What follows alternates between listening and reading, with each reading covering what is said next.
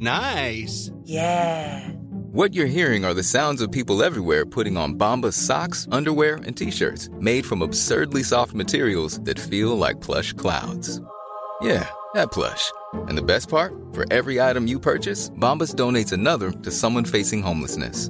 Bombas. Big comfort for everyone. Go to bombas.com slash ACAST and use code ACAST for 20% off your first purchase. That's bombas.com slash ACAST. Code ACAST. Hey, it's Ryan Reynolds, and I'm here with Keith, co star of my upcoming film, If, only in theaters, May 17th. Do you want to tell people the big news? All right, I'll do it. Sign up now and you'll get unlimited for $15 a month in six months of Paramount Plus Essential Plan on us. Mintmobile.com slash switch. Upfront payment of $45 equivalent to $15 per month. Unlimited over 40 gigabytes per month. Face lower speeds. Videos at 480p. Active Mint customers by 531.24 get six months of Paramount Plus Essential Plan. Auto renews after six months. Offer ends May 31st, 2024. Separate Paramount Plus registration required. Terms and conditions apply if rated PG. ده بودكاست مستجد وأنا هشام إسماعيل وأنا لما رباح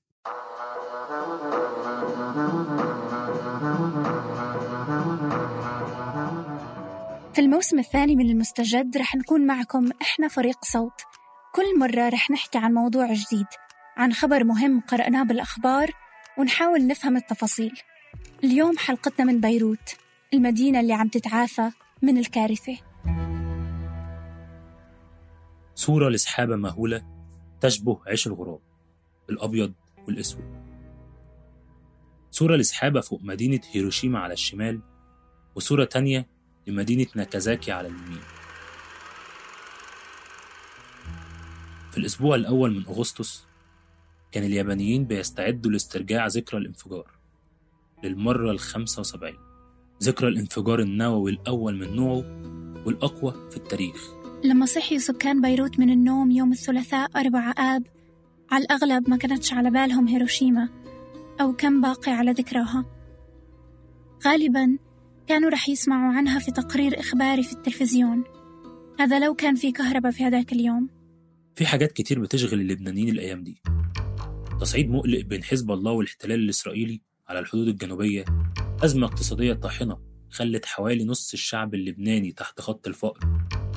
حكم مرتقب في قضية اغتيال الحريري وغليان جماهيري ضد ترهل كل الطبقة السياسية في البلد.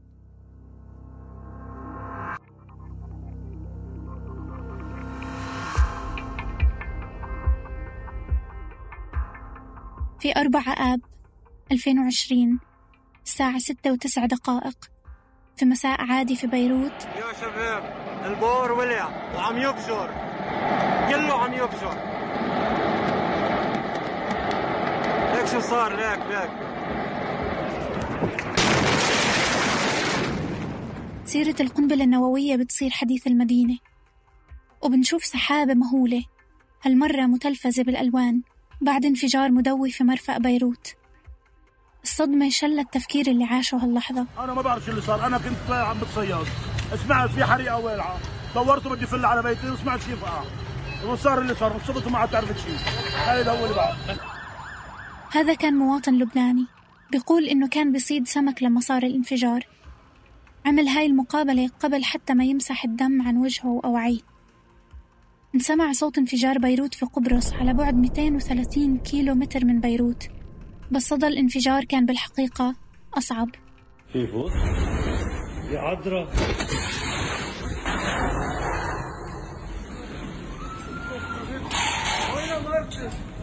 خليكي خليكي خليكي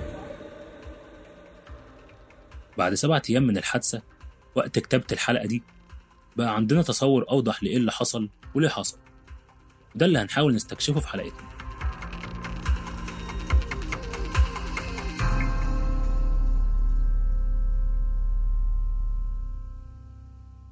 تشرد حوالي 300 ألف شخص من بيوتهم وأصبحت بيروت مدينة من غير شبابيك.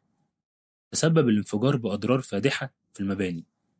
وأثر وصل لأغلب العاصمة بيروت. من مرفأ بيروت الحركة معدومة بطبيعة الحال. المرفأ مدمر بأكمله لم يبقى أي أثر. فقدت بيروت المرفأ الأهم في البلد كلها. واللي بيدخل منه معظم صادرات وواردات البلد. ده غير إن صوامع تخزين القمح اتضررت بالكامل. المخيف فعلا في ده إنه هيسبب تفاقم الوضع الاقتصادي والأمن الغذائي بشكل كبير في لبنان. البلد اللي بيستورد حوالي 85% من المواد الغذائية. لكن كان في نوع تاني من المحن بتحصل. اسمي إيميلي حصروتي مثل ما بتعرفوا وأنا أخته لغسان الحصروتي. غسان أسعد الحصروتي مفقود مع زملائه بتفجير مرفأ بيروت. إيميلي الحصروتي بتقدم شهادتها في فيديو بتحكي فيه عن البحث عن أخوها غسان واحد من المفقودين في انفجار بيروت. ومن بداية هيدي الأزمة نحن كنا بمواجهة حكومة ودولة ما عندها أي إلمام بإدارة الكوارث ما عندها أي إلمام بالحرفية المطلوبة بمواجهة كارثة بهيدا الحجم. في الوقت اللي إيميلي وأسر أكتر من 60 شخص مفقودين بيحاولوا يعرفوا أي حاجة فرق الإنقاذ بتحاول تنتشل أشلاء الضحايا في مرفأ بيروت. واحد من رجال الإنقاذ دول بيلمح جسد واحدة من الضحايا لابسة بنطلون الدفاع المدني. وضوافرها مميزة. دي العلامات اللي هتمكن من التعرف عليها. اسمها سحر فارس واحدة من أفراد فرقة الإطفاء اللي لبت نداء الاستغاثة من الحريق اللي حصل في العنبر رقم 12 هي وتسعة من زمايلها كلهم استشهدوا أثناء محاولتهم لإنقاذ الموقف. كنت عم بحكيها أول شي فيديو كول. سكر الخط قلت له بحكيك بعد خمس دقايق. دقت لي من ال ambulance. قالت لي bye. أه وصلت هي على البور بعتت لي الفيديو. سحر اللي كانت لسه بتبدأ كل حاجة كانت لسه في بدايتها في فوج الإطفاء اللي دخلته في 2018 وكانت المفروض تكون عروسة الصيف ده. واللي سمعناه ده كان خطيبها. الشهداء وصلوا لأكتر من 200 والجرحى حوالي 6000 جريح. بدي بس أقول لكم أوتيل ديو ما بقى فيها تستقبل. ابدا ولا حالة ولا حالة. أربع مستشفيات كبيرة في بيروت اتضررت بشكل كبير وثلاثة منها خرجت من الخدمة. المنظمات الحقوقية كانت نبهت في تقرير ب 2019 يعني السنة الماضية إن المستشفيات في لبنان قد تصبح قريبا عاجزة عن تقديم الجراحة المنقذة للحياة وعاجزة عن تقديم الرعاية الطبية العاجلة للمرضى. عاجزة جراء الأزمة المالية وعدم سداد الحكومة لمستحقاتها فإذا كان الوضع هذا قبل الكارثة فكيف هلأ؟ Every lie we tell incurs a debt to the truth. Sooner or later, that debt is paid. كل كذبة بنكذبها بتخلينا مدينين للحقيقة ومهما طال الزمن الدين ده لازم هيندفع العبارة دي بيقولها العالم الفيزيائي فاليري ليجاسوف بطل مسلسل تشيرنوبل واللي بيحكي قصة انفجار مفاعل تشيرنوبل والكارثة اللي نتجت عنه اللي خلت تشيرنوبل غير قابلة للحياة البشرية لحد اليوم رغم مرور أكتر من 30 سنة.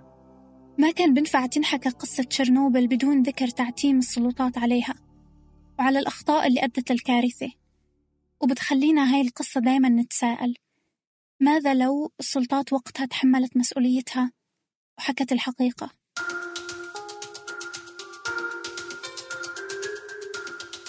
قصة انفجار بيروت بتبدأ باتصال من رجل أعمال روسي عايش في قبرص مطرح ما هيوصل ضوء الانفجار بعد ست سنين من المكالمة دي. رجل الأعمال الروسي جريتشوشكين بيكلم ربان سفينة روسي برضه اسمه بروكشيف وبيعرض عليه يطلع على تركيا حالا ويتولى قيادة سفينة الشحن اللي اسمها روسوس. وينقل شحنة نترة الأمونيوم. هاي المادة تستخدم كسماد وكمان بتساهم في صناعة متفجرات. تستخدمها شركات التعدين مثلا. وكانت السفينة روسوس حملتها لميناء في موزمبيق. وقبل أن تكمل السفينة وجهتها تعرضت لمشاكل فنية ما اضطرها لأن ترسو في مرفأ بيروت. وقد منعتها السلطات اللبنانية من الإبحار. بعد هذا العطل تخلى جريتشوشكين عن السفينة وتخلف عن دفع أجور طاقمها. وبسبب مخاطر بقاء مادة كنترات الأمونيوم على متن السفينة قامت السلطات في مرفأ بيروت بتفريغ الحمولة في مخازن المرفأ حيث ظلت هناك لسنوات في انتظار إجراء مزاد عليها أو النظر في التصرف المناسب بشأنها. يعني نترات الأمونيوم بتفضل في الآخر في بيروت وفي يوم 4 أغسطس بعد ست سنين بيجي عمال لحام عشان يسدوا فجوة في العنبر رقم 12 المليان بأطنان من مادة نترات الأمونيوم المتفجرة وبيحصل حريق. شو بدي أقول؟ أول ضربة سمعنا صوت طيران قلنا قصفت البناية. طرنا من المطبخ للدار. تاني ضربة اجت التاني ورا بعضهم ظرف ثلاث دقايق. طرنا طرنا. هذا ما كان حادث مؤسف وبس. بالضبط مثل تشيرنوبل كان ممكن يضل يوم أربعة آب يوم صيفي عادي ببيروت. نشرت وثائق بعد الانفجار بكم ساعة. بتقول إنه مسؤولي الجمارك بعتوا رسائل للقضاء. بيطلبوا فيها توجيهات للتعامل مع الشحنة المخزنة والخطيرة. راسلوهم ست مرات بين 2014 و 2017 وبيقولوا الموظفين في الجمارك اللبنانية إنه تم تجاهلهم. على الجهة التانية في رواية من مصادر قضائية بتقول إن القضاء ما أيدش تصرف مدير المينا والمينا مش محتاجة إذن المحكمة عشان تتصرف في الحمولة ولا تنقلها أو تتلفها. لكن تحذيرات الجمارك ما كانتش التحذيرات الوحيدة بشأن كمية نترات الأمونيا مديرية العتاد في الجيش كشفت على عينات من المواد المخزنة في العنبر 12 سنة 2015 ولقت إن تركيز النيتروجين فيها نسبته عالية وده معناه إنها مواد تعتبر تدميرية وشديدة الحساسية. فوق ده جهاز أمن الدولة عمل تقرير في ديسمبر 2019 اتكلم فيه عن الخطورة الحقيقية للمواد دي وتم رفعه للقضاء ورئاسة الحكومة ومديرية المخابرات ومديرية الجمارك. لكن المواد دي فضلت متخزنة زي ما هي. جينا امبارح من بعد الكارثة النووية اللي قتلتنا فيها هيدي السلطة. جينا ارتقينا طلعنا بمبادرة لأنه الدولة غايبة آخر همنا عملنا الخيم هون وجانا نداء للشعب اللبناني اللي بيقدر يعطي تبرعات لكل العيال المنكوبة بجميزة بالأشرفية بالرمال بالكارنتينا برش حمود الدورة. مشان نقدر نساعدهم قدر الممكن عم نساعد بكل شيء حتى بالنايلون للعزاز للشبابيك بالتلزيق كل شيء مواد غذائية معلبات. ثاني يوم بعد الانفجار كان الركام لسه على الأرض والدخان بالجو والناس لسه بتبحث عن الأحباب المفقودين. لملموا الناس جراحهم رغم كل هاد ونزلوا على الشوارع والحارات للتطوع. كان كل واحد فيهم بيحاول يقدم حاجة من مكانه. انتشرت صورة للممرضة باميلا زينون وفي حضنها ثلاث أطفال رضع أنقذتهم من ركام الانفجار. يعني صرنا عم نبرم نشوف من وين فينا نظهر. صرنا نسمع صريخ من بعيد. صاروا عم يرجعوا يجوا ويجربوا يشيلوا كمان شوية ركام ليوصلوا لنا لنقدر نحن نظهر. كنا ظهرنا منطقة صغيرة. صرنا ننزل على الدراج. الدراج كان شيء بخوف لأنه كمان كان كله حدايد على الأرض وخفنا كتير نصحت. أنا كنت حاملة ثلاث ولاد كنت خايفة بس إنه حملتهم ما أصحت فيهم مشان ما أذيهم لإلهم لأنه هن كتير صغار يعني ثلاثتهم ثلاثتهم كانوا تحت 2 كيلو. وبتستمر باميلا تحكي عن إزاي فضلت تلف بالأطفال 5 كيلومتر عشان تلاقي مستشفى تستقبلهم. لغاية لما لقت حد أخدها بالعربية لمستشفى بره بيروت. لقوا فيها أماكن للأطفال.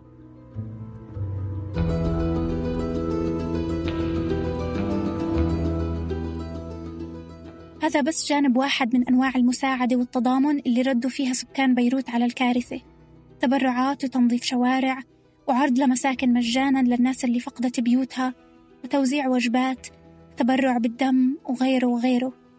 وهذا كله امتداد لحركة التضامن العامة اللي شفناها من بداية الأزمة الاقتصادية.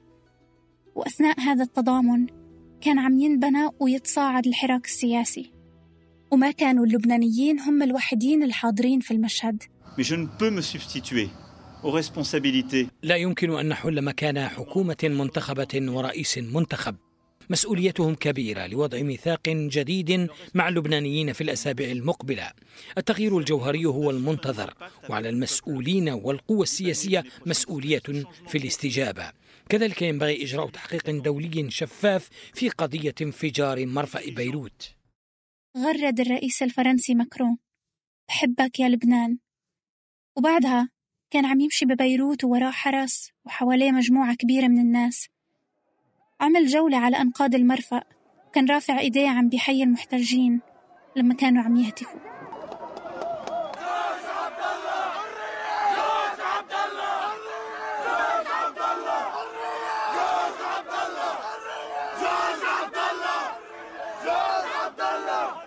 ماكرون جورج عبد الله كانوا المحتجين عم يهتفوا لجورج عبد الله وهو معتقل سياسي لبناني في السجون الفرنسية من سنة 1984 خلقت عريضة إلكترونية وقع عليها أكثر من 55 ألف لبناني الجدل.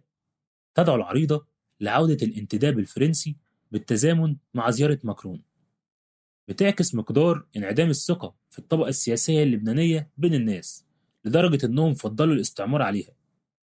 لكن زيارته أثارت غضب كتير من اللبنانيين وانتقدوا تعريف التعامل مع لبنان. باعتبارها جزء من نصيب فرنسا في المنطقة. في صحفيين ومحللين بيقولوا إن زيارة الرئيس ماكرون مش هدفها تقديم إنقاذ سياسي أو مساعدات مالية لتجاوز أضرار انفجار بيروت بس. ما نقدرش نفصلها عن الصراع الإقليمي اللي حاصل في شرق المتوسط واللي فرنسا جزء منه طبعا. مش بس هي ظهرت قوة سياسية تانية بعد الانفجار لإنقاذ الموقف. ده نائب الرئيس التركي فؤاد أقطاي من كلمته الأخيرة اللي ألقاها في قصر بعبدة. Lübnan'ın ticari faaliyetlerinin devam ettiği تركيا مستعدة لإعادة إعمار مرفأ بيروت والمباني المجاورة له. ونحن مستعدون لتقديم المساعدة فيما يتعلق بتخصيص ميناء مرسين القريب من بيروت للفعالية التجارية الكبرى. يمكن أن تكون الجمارك والتخزين وما شابه في ميناء مرسين ثم تنقل البضائع من هناك بواسطة بواخر صغيرة إلى الموانئ اللبنانية. وتم تنظيم مؤتمر للمانحين بدعوة من باريس. وعدت فيه دول مختلفة زي بريطانيا ودول في الاتحاد الأوروبي وغيرهم بدفع مساعدات تقرب من ال 300 مليون دولار. لكن وتأكيدا على الموقف من النظام السياسي في لبنان تقرر أن توزيع المساعدات دي مش هتتم عن طريق الحكومة. ولكن عن طريق الأمم المتحدة وهتتوزع للشعب مباشرة من خلال مؤسسات ومنظمات مجتمعه المدني اللي بتشتغل على الأرض.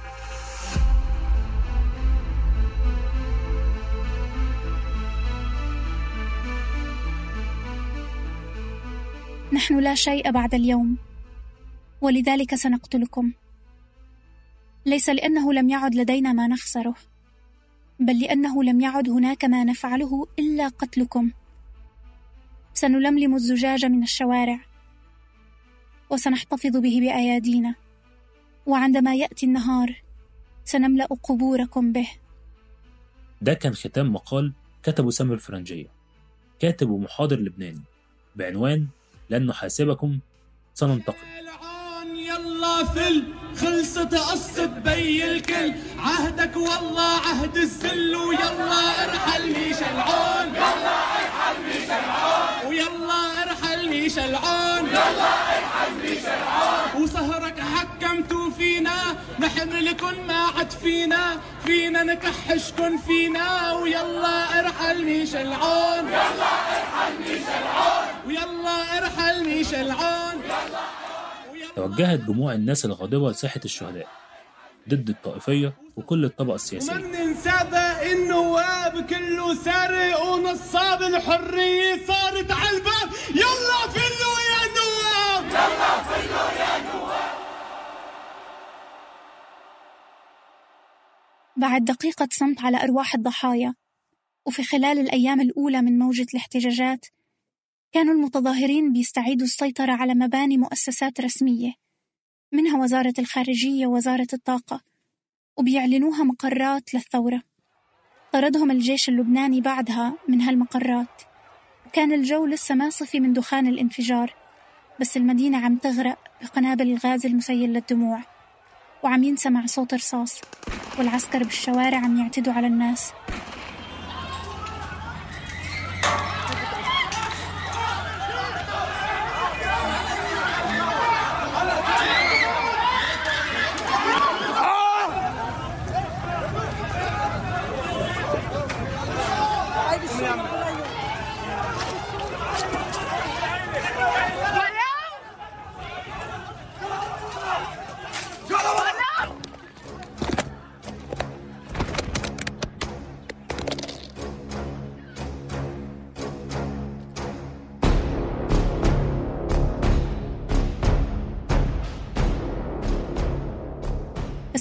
الشعارات هي هي مطالبة بإسقاط الحكومة ومساءلتها وبإسقاط منظومة الفساد وتعليق المشانق لإخفاقاتها. وظل النظام السياسي والعسكر ضمن حالة الطوارئ بيستنوا الناس تقوم بعمل الإغاثة ولكن بدون احتجاج على تقصيرهم. استقالت الحكومة اللبنانية بعد ست أيام من الانفجار. لذلك أعلن اليوم استقالة هذه الحكومة. الله يحمي لبنان. الله يحمي لبنان. الله يحمي لبنان. عشتم وعاش لبنان. خطاب التنحي اللي ألقاه حسان دياب كان مليان بضمير هم ممارسات هم فساد هم وكأنه هو واحد من الشعب بيحكي عن قصة خيالية ما كان هو جزء منها وكان هو ضحية للسلطة أو لحالة الفراغ السياسي اللي وصلته لمنصبه بدون ما يكون له أي تأثير. بعض المغردين على تويتر كانوا مؤيدين لدياب. وبيرفعوا عنه اللوم بحكم إن المدة اللي قضاها في الحكم يعني قصيرة. ومنظومة الفساد اللي بيتكلم عليها قائمة بيه وبدون. لكن اعتبر آخرين إنه ما صبحش واحد من الثوار يعني باستقالته. والحل أصلا لازم يكون جادل الحكومة دي كانت مجرد واجهة بتحمي وراها فاعلين أساسيين في أزمة لبنان المستمرة نقدر نقول إن الاستجابة السياسية في لبنان على عدة مستويات. أولها استجابة الحكومة بوعدها فتح تحقيق. ما حصل اليوم. لن يمر من دون حساب. سيدفع المسؤولون عن هذه الكارثة الثمن. هذا وعد للشهداء وللجرحى. هذا التزام وطني. حالت السلطات اللبنانية تحقيق في أسباب انفجار مرفأ بيروت إلى مجلس القضاء الأعلى في لبنان. وهو أعلى سلطة قانونية. وما وافقت على إجراء تحقيق دولي مستقل. ولسه الشعب اللبناني بيستنى الأجوبة.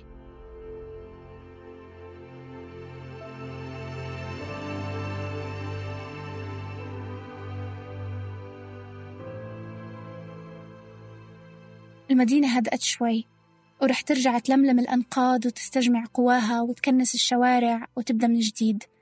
ورح تبقى هاي الكارثة في ذاكرة اللبنانيين لأجيال جاي بينما النظام السياسي لساته منشغل بخلافاته. بيتصرف حسب مصالحه أولا وأخيرا وهذا الانفجار كان بس تذكير بهاي الحقيقة.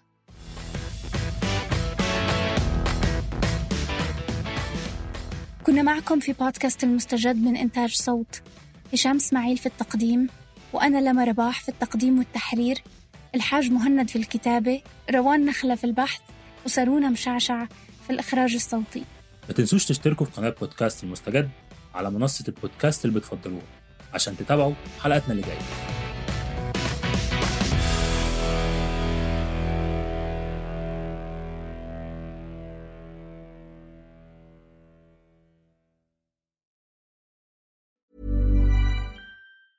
Planning for your next trip? Elevate your travel style with Quince. Quince has all the jet setting essentials you'll want for your next getaway, like European linen, premium luggage options, buttery soft Italian leather bags, and so much more. And is all priced at 50 to 80% less than similar brands. Plus, Quince only works with factories that use safe and ethical manufacturing practices. Pack your bags with high-quality essentials you'll be wearing for vacations to come with Quince. Go to quince.com slash pack for free shipping and 365-day returns. When you make decisions for your company, you look for the no-brainers. And if you have a lot of mailing to do, stamps.com is the ultimate no-brainer. It streamlines your processes to make your business more efficient, which makes you less busy. Mail checks, invoices, legal documents, and everything you need to keep your business running with stamps.com.